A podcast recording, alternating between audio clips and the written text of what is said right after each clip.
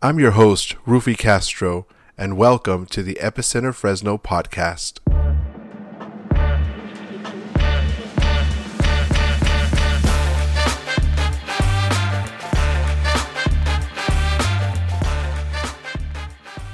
Praise the Lord and welcome to the Epicenter podcast.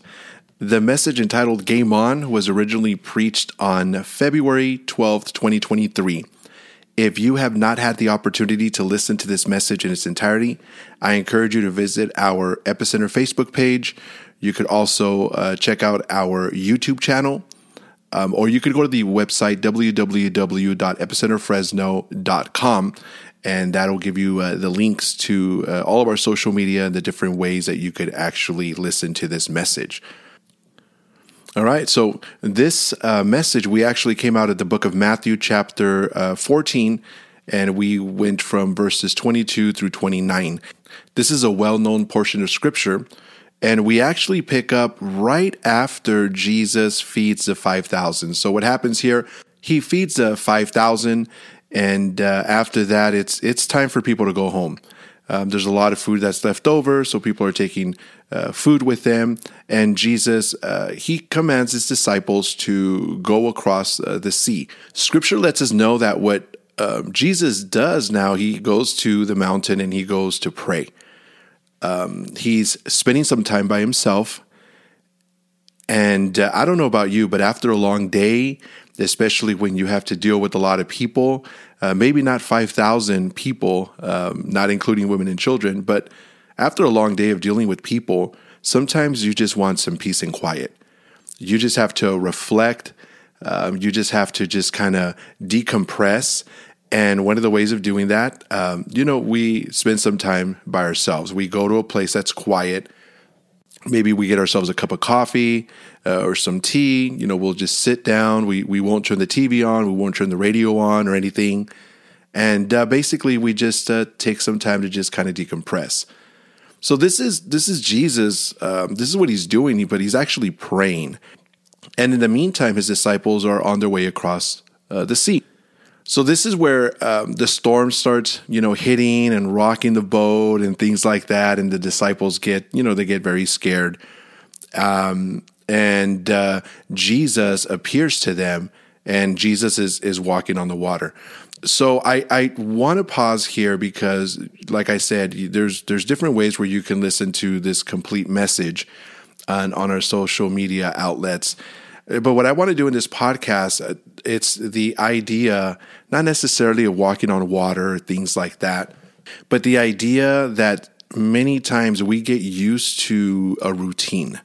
We get used to doing things a certain way um, and sometimes we expect God to move in certain ways. Let me give you an example.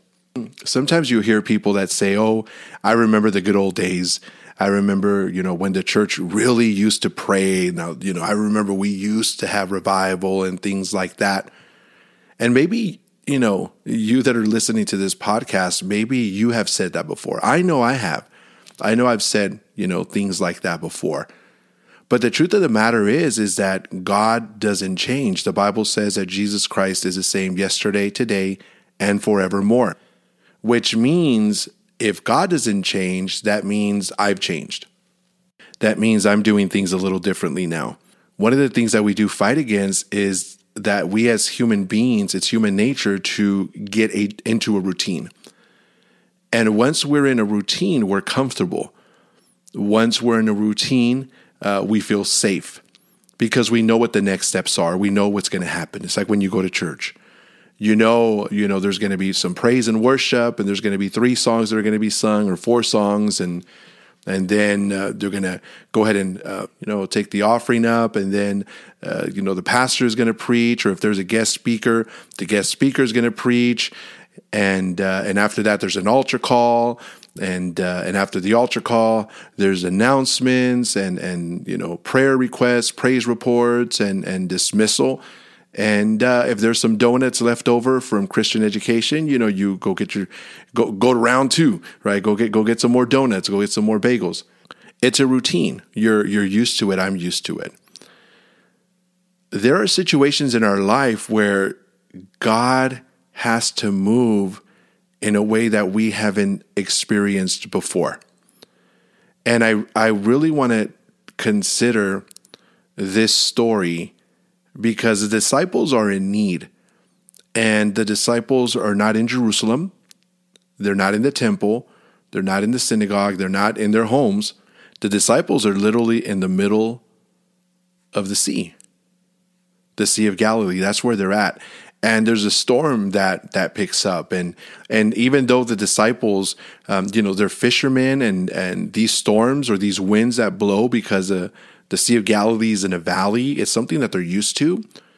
It, you know, it doesn't mean that they're not going to get scared. And in fact, this must have been some very strong wind to have grown men that are fishermen that were born and raised and, and they've been on this sea and they you know they this isn't new to them it it must have been some kind of wind to really freak them out the way it did so here's the situation they're in trouble and they're in the middle of the sea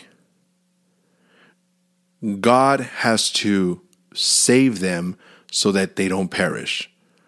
The problem is they've never been in this situation before. So let's consider this. We're used to God answering our prayers when we're praying for things that we've prayed for in the past. Save my children, save my wife, save my husband, save my marriage save my job. There, there are certain prayers that we have that that are they're almost like a, routine. We'll go back to that word. We're always praying for that. But then there are certain things that come to our life that really throw us for a loop because it's something that we've never experienced before. And since we've never had experienced that before, we feel like we don't have control. We don't know what this next step is we don't know what the end result is. And it's in situations like that when we cry out to the Lord that we have to understand that God is going to show up in that situation that we're in. It's a new situation for us, which means God is going to show up in a new way, in a different way. And here's where we have to be very careful to not try to put God in a box because the Bible says that as they started freaking out, they started, you know, they started freaking out. They must have been crying. They must have been shouting. Something was happening that Jesus understood. They were scared to death that Jesus had to speak to them. In fact, verse number 26 says, When the disciples saw him walking on the sea, they were troubled, saying, It is a spirit, and they cried out for fear. They've never experienced this before. The way the wind was blowing, the way the waves were crashing on this ship, they've never experienced it that strong before. So Jesus understands that they were afraid, and the Bible says in verse number 27 that he says, Be of good cheer, it is I, be not afraid. Now, when we look at verse number 28, we look at the words that Peter says, and we have to understand where Peter's coming from. Peter is a first century Jew. In fact, he's a first century Torah believing Jew.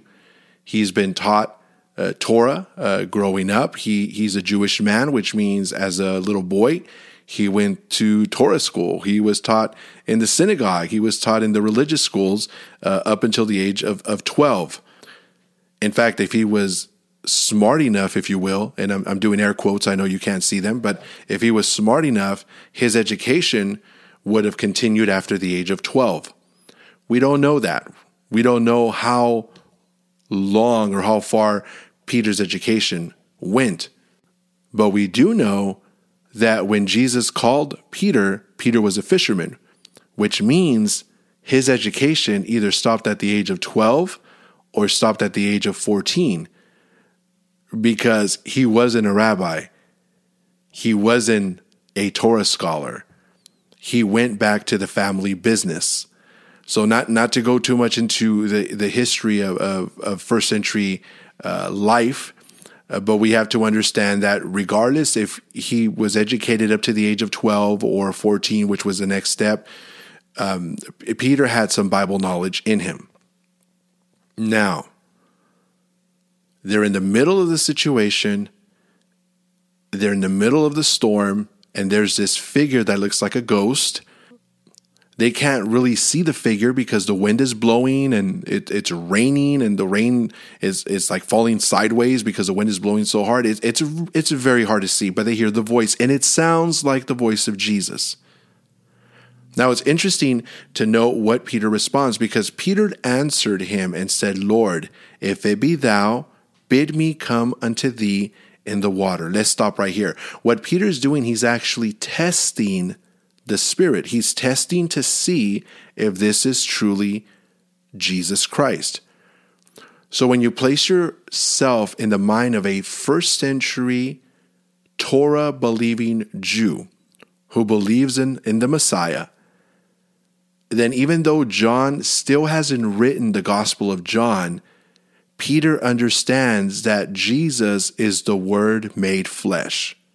He understands that because of prophecies that are written in Scripture.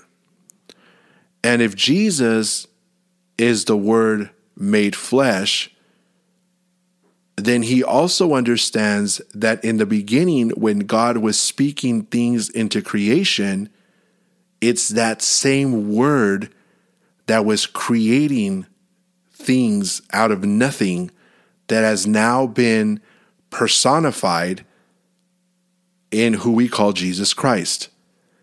So Peter understands this. So when Peter asks the Lord, and when he says, if it's if it's you, bid me to come to thee, he knows that if it's truly Jesus Christ, the moment that Jesus opens his mouth and speaks the word, he knows that it's the same word that was used in creation. It's the same power, it's the same authority, it's the same anointing. Peter understands this. So he knows he can't fail. So the Bible says that Jesus replies one word and says, Come. So we could look at this almost like in slow motion if if it was a movie, the word comes out of the mouth of Jesus, it enters into the heart of Peter, it fills Peter with anointing and faith, gives Peter the power to be able to overcome the fear and the doubt. And therefore, Peter starts taking his foot off of the ship placing it over to stand on the water to go to where Jesus is at. Now, the reason I said I want to talk about Jesus moving in ways that we are not accustomed to, this had never happened to any of the disciples. They this was something brand new. So you have to understand that the rest of the disciples even though it wasn't written in scripture, they love Peter. They love Peter, right? So even though it wasn't written in scripture, they're trying to hold Peter back. They're trying to, you know, because all, all you're seeing is you're seeing one of your friends, one of your co laborers in Christ, who's about to go overboard. I mean, literally, this man is about to go overboard. So I'm sure they're trying to hold him back. They're trying to talk some sense into him. They're trying to, hey, Peter, what's going on? What, you know, what's wrong with you?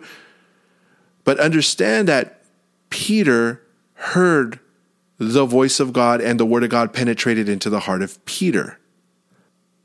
In our day and age, in our Christian walk, there are many times that God is trying to bring us out of a situation.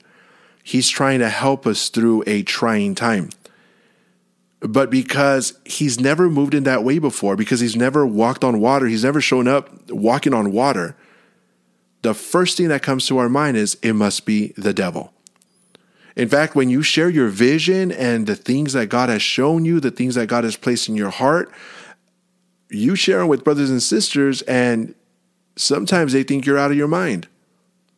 Sometimes they think you're crazy. And the reason is because God is showing you He's trying to move in life, not just your life, but all of our lives, in a new way, in a different way, in a way that we haven't experienced him before. But because we've placed God in a box because our, of our because of our religiosity, because of our upbringing, because the way we were taught, uh, because our or the organization we belong to teaches a certain way, because we become content experiencing Jesus in the way that we've experienced him in the past and are not willing to take the step of faith, understanding that God wants to give us more. So the Bible lets us know that when Peter gets off the boat, he begins to walk on the water. Now I, know what you're thinking, yeah, Pastor, but after a couple of steps, he took to, you know, he looked to the left, to the right, this and that, he started sinking and, you know, he lacked faith. Now I, I completely I hear you. But regardless, you cannot take away from the fact that Peter walked on water. And in fact, when Jesus gets his disciples together and he says, when Jesus gets his disciples together and he asks them, Who do men say that I am? Everyone answers, You know, oh, Elias, Jeremiah. He pulls Peter aside. He doesn't pull Andrew aside. He doesn't pull James aside. He doesn't pull John aside. He pulls Peter aside. And he says, But who do you say that I am? Peter, because of his belief, because of his faith, and because of his knowledge of Scripture, Peter was able to test the spirits and realize that it was indeed Jesus Christ. Now, Jesus didn't show up to Peter and the disciples in a way that Peter and the disciples would have been expecting. It was something completely new.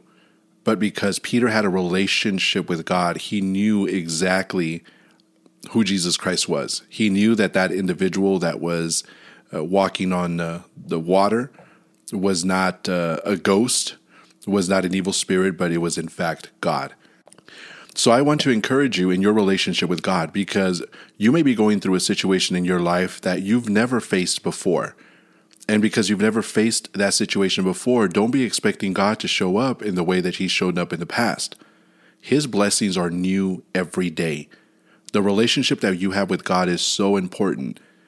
Keep working on that relationship. Keep praying, keep fasting, keep reading His Word, keep memorizing His Word so when Jesus shows up in a new way, we will be able to open up our hearts and realize that it is in fact Jesus. And even though he's showing up in a way that we've never expected before, he's still showing up and he will answer our prayers, answer our petitions, and he will do something new, something different that the world has never seen before. Don't forget to check out our website at epicenterfresno.com, where you will find links to our Facebook page, our YouTube channel, and our Instagram.